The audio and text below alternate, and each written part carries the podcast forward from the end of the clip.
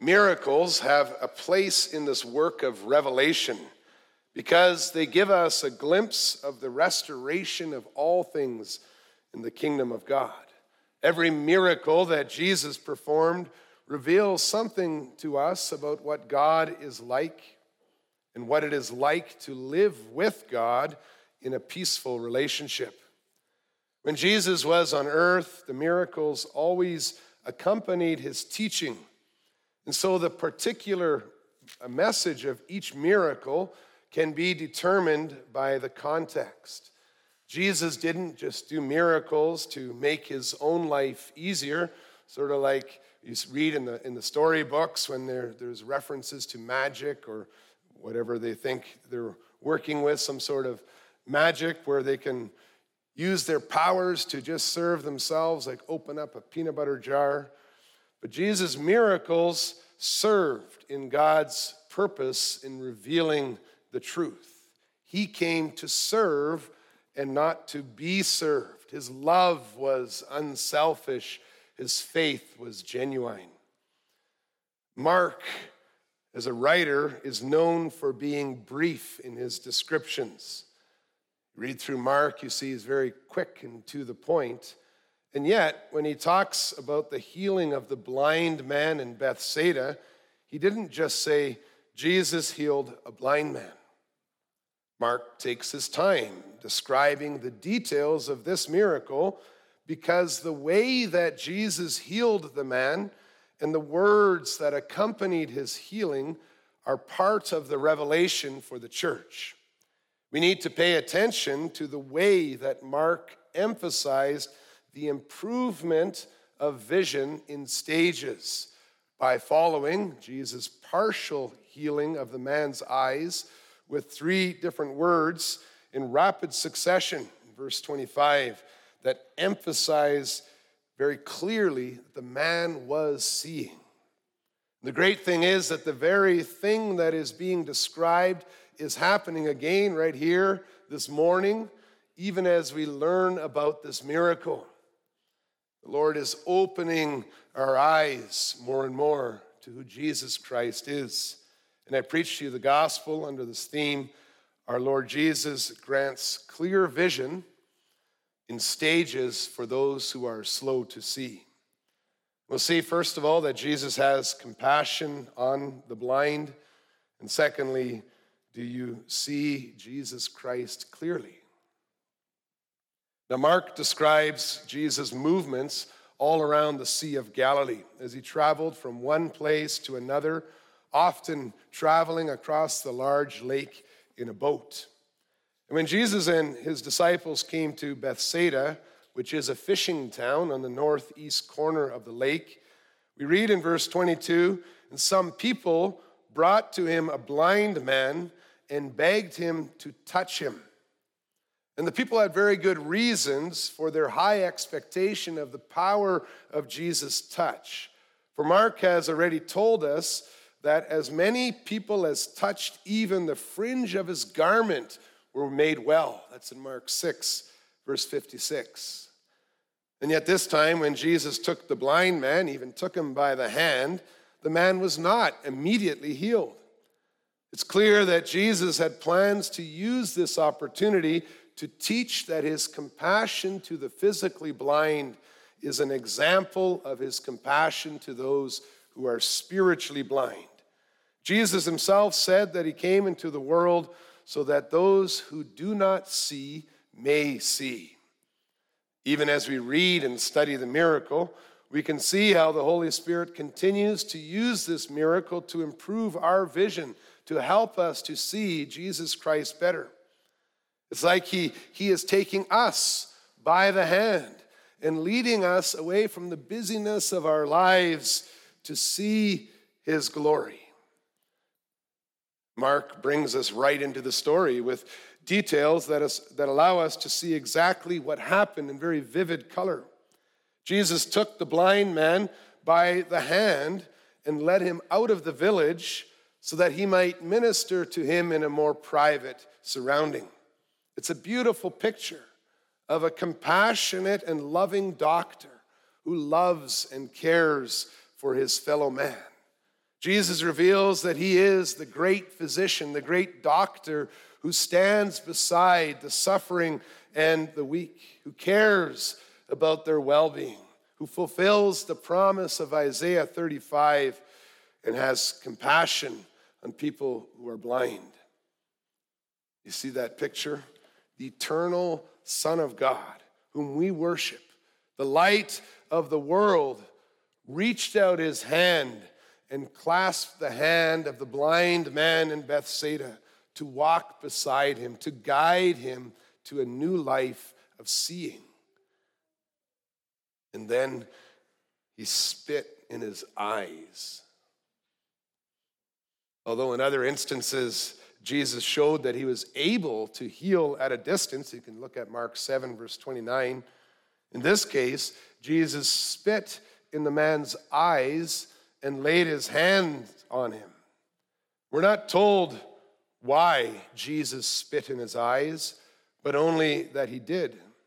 And although we might conjecture based on other healings that used saliva that there were necessary healing virtues in his saliva, or we could propose that Jesus was intentionally obscuring the, the, the eyes of the blind man so that to reveal that, that, that he had a hard heart, we can only conclude that Jesus proved by doing this that he had full liberty to heal in any way that he wanted. Well, the result of Jesus' spit and laying on of hands was that the blind man could see, but his vision was not yet clear. The passage before us is unique to the Gospel of Mark and it draws our attention because it is the only miracle in which Jesus begins with a partial or an incomplete healing before completing the restoration in a second stage of healing. And Jesus even draws attention to the unique manner in which he healed this man by asking him, Can you see anything? Well, in answer to Jesus' question, the partially healed blind man, he looked up and he said, I see people, but they look like trees walking. It's a memorable statement. The partially blind man, he couldn't distinguish people from trees, and yet the man knew they weren't trees because they were walking around. And if he couldn't see the people properly because they were blurry, perhaps it's comparable to what those among us uh, those, those among us that need corrective lenses see when you're not using your glasses. Or if the people literally looked no different than trees for him, perhaps it's because his brain needed to be healed as well in order that his eyes might work properly. But whatever our explanation of what happened might be, the gracious conclusion of the meeting is that Jesus did not leave the blind man in a state of distorted vision. Jesus had compassion on the blind man. The gospel message is not only that Jesus was able to help the man further, but also that he remained with this man patiently until he could see fully. Jesus again touches the man, laying his hands directly on the man's eyes. When Jesus lays his hands on the man, he reminds us of the way that priests in the Old Testament laid their hands on the animals to be sacrificed so that they might transfer the sins of the people onto the sacrifice. However, the results of Jesus' work show that rather than transfer any sin to the blind man, the exact opposite thing happens. It's just like the Lord promised in Isaiah 53. Jesus took on the infirmities of the sinner in front of him. He was a sacrifice, but not simply a passive animal bearing up under his load, but he was a sacrifice, a self sacrificing, innocent Lord who actively took the man's suffering and placed it upon himself. He willingly removed the man's blindness so that he might be able to see Jesus. Our Lord Jesus displays his compassion for the world by removing our blindness. And at this point, Mark is emphatic about the change this brought about for the man. You can see that in verse 25. Look at how it's piled up. He opened his eyes, his sight was restored, and he saw everything clearly. Jesus stayed with the man like a kind physician until he was able to see clearly. Mark says he could see clearly. The blind man could see our Lord who had shown his compassion to him, who had remained with him until his vision was cleared. And the same compassion for the physically blind is shown by the Lord Jesus to those who are spiritually blind. This is the purpose of his mission, of his ministry on the earth, to fully reveal the entire counsel of God so that God's people can see it. And the question is as you hear and study this miraculous healing, do you see Jesus Christ clearly? Part of Jesus' suffering was that the people had eyes, but they could not see, for their hearts were hardened. They had set up walls, preventing the light of the gospel from shining in. And as we read through this chapter, we could see how the context repeatedly highlights this aspect of Jesus' suffering. In spite of the many miracles and the clear teaching of our Lord Jesus Christ, Indeed, immediately after he had fed a crowd of 4,000 people with just seven loaves and a few small fish, Pharisees came, Mark 8, verse 12, and, and they argued with him for a sign from heaven. And then, Mark 8, verse 12, we read that Jesus sighed deeply in his spirit. For although they were seeing, they remained blind in their unbelief. They were seeing things, but they weren't seeing Jesus Christ, the Lord. And although Jesus had every reason to expect more of his disciples, Jesus, Jesus hi- highlights how the very disciples who had collected the basketfuls of extra bread after thousands of people were fed, they misunderstood his warning about the leaven of the Pharisees and Herod to be a concern about the fact that they had no bread. Jesus compares his disciples to blind men. He asks them, Do you not perceive or understand? Are your hearts hardened? Having eyes, do you not see? Having ears, do you not hear? Do you not remember? Do you not yet understand? Indeed, they had been as blind spiritually as the man at Bethsaida had been blind physically. And just as Jesus had taken the blind man by the hand to lead him into his, his ministry, into, into his glory, he patiently leads his disciples to the truth by asking them to think carefully about the significance of the miracles of the feeding of the thousands. Jesus has compassion on the blind, and Mark tells us this miracle because Jesus has compassion on us too. When we fail to perceive who He is, when we have hardened hearts and we forget the glorious revelation that was given to us, that we have in Jesus Christ. And as we see the parallels, we can also begin to understand why Jesus decided to do a partial healing. Although our Lord Jesus was capable of completely healing the blind man immediately, he wanted his disciples to learn from this incident about their own spiritual development. He wanted them to show that at that moment they were like the blind man who was seeing people as if they were trees walking. And so he asked the disciples a question that is very similar to the question he asked the blind man. Mark 8, verse 29. But who do you say that I am? Now, Peter's answer seemed to show that he had gone from having eyes but not seeing in verse 18, to understanding. And yet, in the very next instance, and we read that too, Peter rebuked Jesus Christ. It's Mark 8, verse 31 to 32. He rebuked him about what he taught about his death and resurrection. So, Peter, even Peter, was just seeing Jesus as if he was a tree and not a man.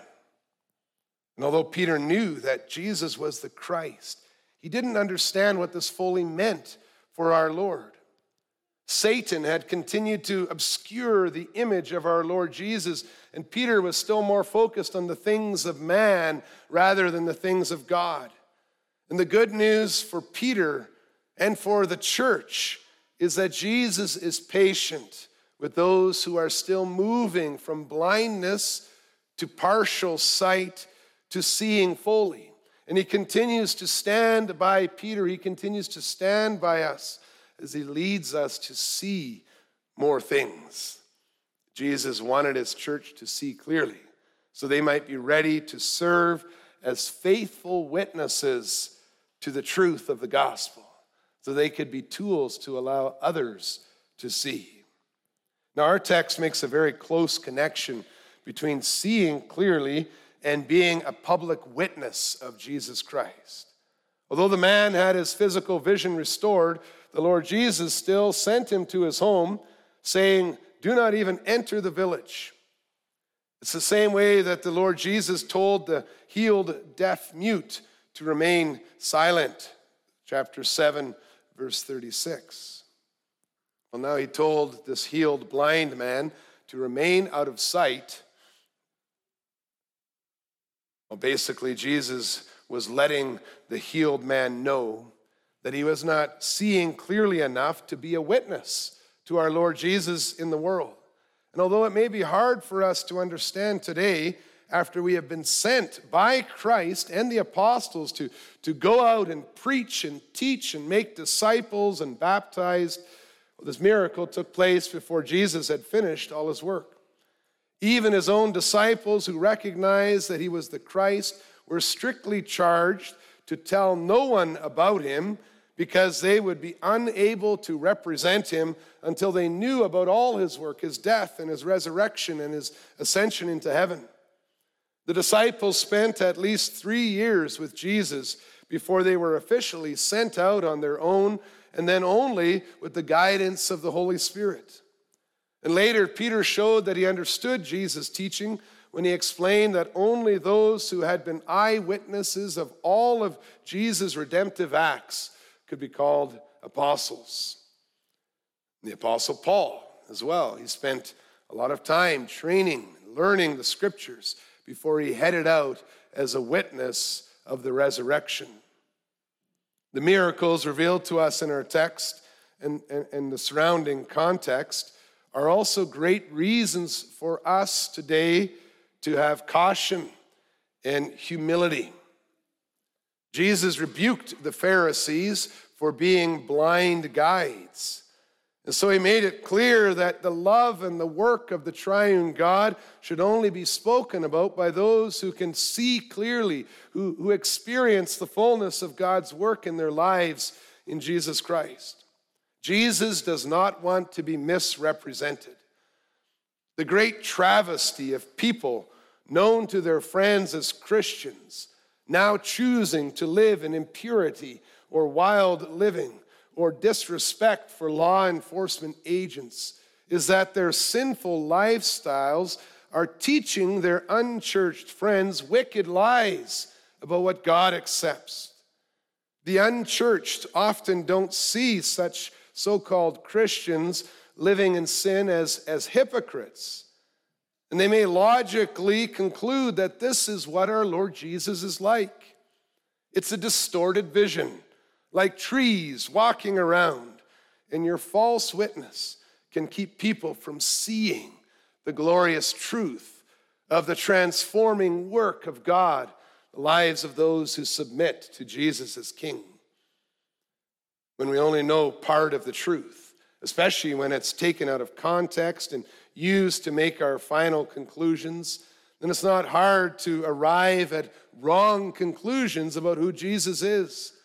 We aren't born with an innate knowledge of Jesus Christ, but there is a process of learning that God works into the Christian life through the ministry of the church leaders in cooperation with the spiritual leaders of the homes. We praise the Lord for his patience with us as he leads us in this life to, to see him more and more clearly as he is. The man who had been healed from blindness had to be aware that the fact that he was healed from blindness could potentially hold others in their blindness. If all that people knew about Jesus was that he was a miracle man, and they didn't know that he was the Christ and the promised Messiah who had come as prophet, priest, and king, well, they would have a very wrong idea about who Jesus is. They would be seeing him without even seeing him. They would not understand. And the same applies today. If you misuse this message of, of, of, the, of this morning, if you misuse it to only see Jesus Christ as the miracle worker, or you go home and you say, Jesus is my healer, Jesus is my personal deliverer, then you are not seeing the fullness of the gospel of the Son of God in your own selfish intentions, your own distortion due to this idea of magic as a, as a selfish thing confuses trees with people. Jesus Christ is more than just a patch for your holes.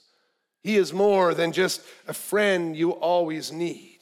He is more than the Savior who f- fills in whatever might be missing in your life. If the only reason that we are turning to Jesus is to get something out of him, then we are getting the wrong message from the miracle today. When you look at this miracle, do not think of Jesus' worth in terms of what he can do to you.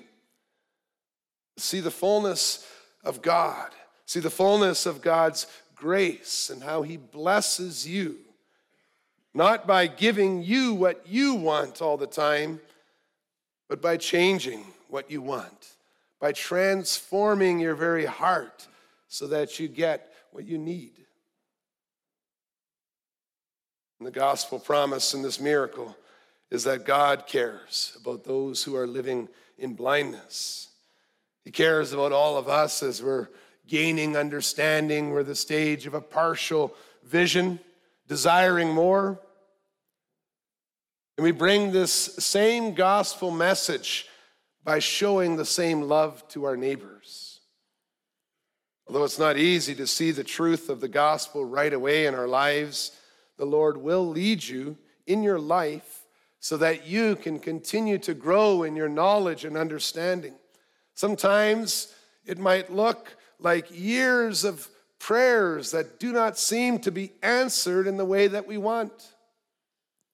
You see the Son of Man holding you by the hand, leading you to see the fullness of who He is. Sometimes it takes a hardship like blindness or cancer or depression or the death of a loved one. Sometimes it's just the experience of reading and studying the scriptures and living each day with that struggle against temptations, being confronted with your own weaknesses and defense mechanisms. You can see how God is opening our eyes through all these things. When we can't see the light as it shines directly before us, whether we're hostile like the Pharisees or willing like the disciples, the Lord takes us by the hands and he, and he leads us to see more and more the amazing works of grace in our lives. The Lord does not always bring us from blindness to clear vision in one step, like switching a light switch. But the gospel message is that He does accompany us like a physician, like a doctor, holding us by the hand, pointing out things to, to bring it more clearly. Today, he does this through the full revelation of the Word, which contains the cloud of witnesses, that collection of prophecies that we may study very carefully. In addition, he allows us to learn through catechism instruction, Bible studies, many different experiences in life. So Christians must be eager to listen to the experiences and the lessons of one another, especially from the more experienced members in our congregation. Brothers and sisters, reminds us of James 1, verse 19 be quick to hear, slow to speak, slow to anger, and receive with meekness the implanted word which is able to save your souls. And in 2 Timothy 2, verse 7, the apostle says, Think over what I say for the Lord will give you understanding in everything. And in Philippians 3, verse 15, he urges the church that the mature should think according to what he has taught. And then it says, And if in anything you think otherwise, God will also reveal that to you. How often have we discovered that our vision was obscured? or that we were only seeing things partially. Well, thanks be to God for the promise of the Holy Spirit guiding us. And we think of 1 Corinthians 13 when I was a child, I spoke like a child, I thought like a child, I reasoned like a child. When I became a man, I gave up childish ways. For now we see in a mirror dimly, but then face to face. Now I know in part, then I shall know fully, even as I have been fully known. Our Lord Jesus grants his people vision so that we may see him and know him and praise him rightly forever. Amen.